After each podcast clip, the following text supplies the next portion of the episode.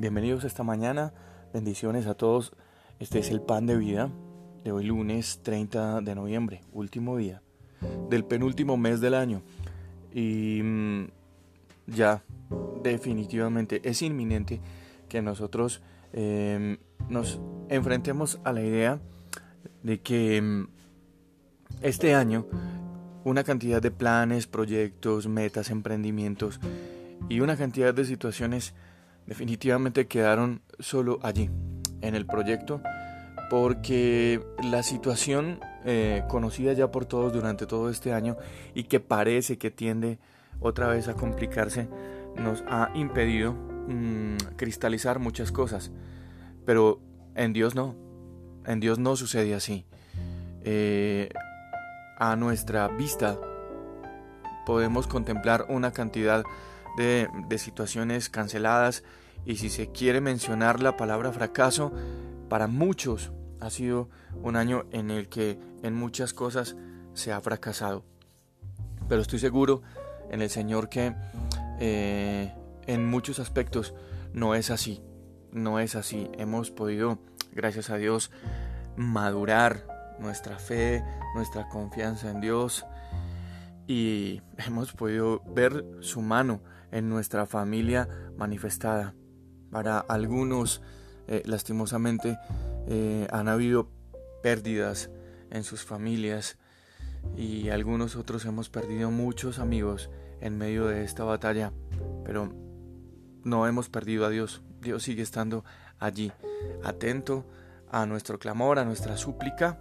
Y bueno, mencionando la palabra familia, tenemos un versículo en este pan de vida hoy que se encuentra en eh, la primera carta del apóstol Pablo a Timoteo, el capítulo 5 y el verso 8. Porque si alguno no provee para los suyos y mayormente para los de su casa, ha negado, ha negado la fe y sería peor que alguien que no ha creído. La palabra del Señor nos enseña a hacer bien a todos. Sin embargo, hay una escala de prioridades sobre las cuales, si no existe el amor en, primer, en el primer escalón, difícilmente podemos agradar a Dios. Y luego, entonces, podemos escalar los peldaños siguientes. Este versículo que, que estamos compartiendo hoy nos revela cuál es el primer escalón que, en el que no deberíamos fallar nunca para poder tener una fe sólida, para poder tener una fe constante, una fe afirmada. Y ese primer escalón es nuestra familia. Ahora que comienza, ya estamos terminando, ya se terminó este noviembre y vamos a comenzar el último mes del que decimos que es para reunirnos en familia y para compartir en familia este, este último eh, eh, mes que está lleno de afanes y tantas cosas.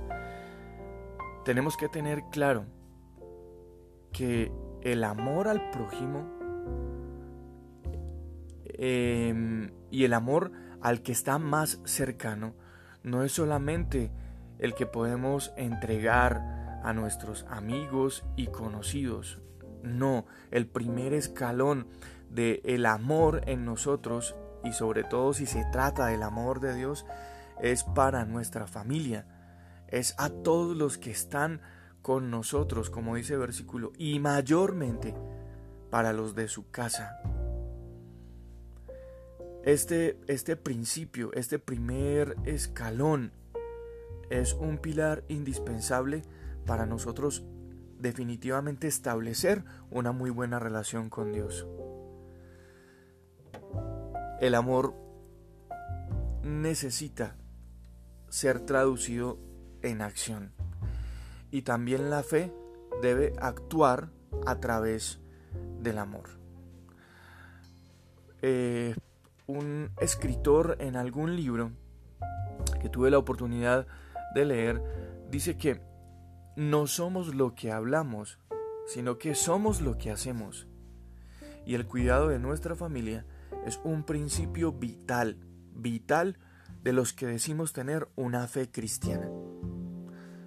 El amor al prójimo definitivamente debe ser una extensión de cada uno de nosotros, los que decimos amar a Dios y entonces de la misma manera tenemos que reflejarlo y hacerlo notar y hacerlo vivir en nuestro hogar. Nuestras palabras necesitan ser respaldadas por nuestras acciones. Y hay quienes en muchas ocasiones mm, decimos amar nuestro hogar y todos los que están con nosotros, pero las acciones dentro del hogar niegan todo lo que hablamos. Si decimos amar a nuestra esposa, entonces las acciones con nuestra esposa tienen que respaldar lo que estamos hablando. Si decimos amar a nuestros hijos, esas acciones con nuestros hijos tienen que respaldar lo que nosotros decimos a nuestros hijos y sobre todo lo que le decimos a las personas. Porque es muy fácil quedar bien delante de los demás, pero luego en nuestra casa no vivir esa realidad. Y no solamente no vivirla nosotros, sino que no se la hacemos disfrutar a los que están a nuestro lado. Este mensaje, este, eh, en este pan de vida esta mañana, mm, es una invitación, es una invitación a que reflexionemos. Ya entramos, eh, como dicen muchos, en aquellos días y épocas de balances. Y el primer balance que tendríamos que hacer no debería ser eh, qué no pudimos o qué tanto pudimos hacer en estos meses de pandemia, sino qué tanto ha disfrutado nuestra familia con nosotros. Hemos eh, sabido por noticias y entendido en algunos eh, informes que muchos hogares en estos meses de pandemia han sido afectados por la violencia y muchos otros han sido mm, desintegrados. Hay hogares que se han perdido en medio de toda esta situación. Pero yo creo que el primer balance, estoy seguro en Dios que el primer balance que tenemos que hacer es mm, cómo estamos en este aspecto, en el aspecto de nuestra familia. Estamos entregando y proveyendo mayormente para los de nuestra casa. En algún momento fui confrontado por este texto, por este versículo, y, y, cuando nosotros leemos o nos hablan de la provisión, estamos pensando casi siempre en lo material.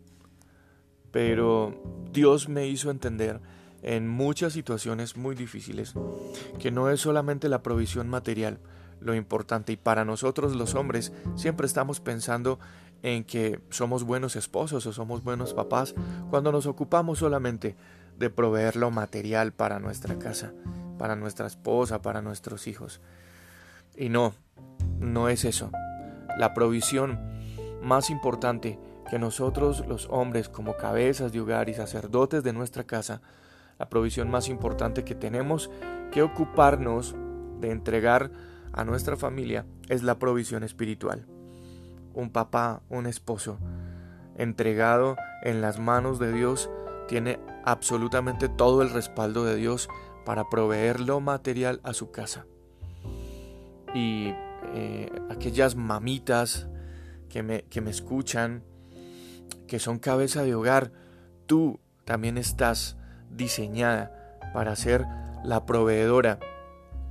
A falta de un esposo, de un padre en tu casa, también estás diseñada para ser la que provee la bendición espiritual para tu casa, para tu vida y para tus hijos. Y Dios respaldará siempre, siempre todo, todo lo que hagas. Yo soy Juan Carlos Piedraíta, este es el pan de vida, el pan de vida de 30 de noviembre, invitándonos a todos a que Em, hagamos ese primer balance de la provisión espiritual para nuestra casa, para nuestra casa primero, mayormente para los que están con nosotros.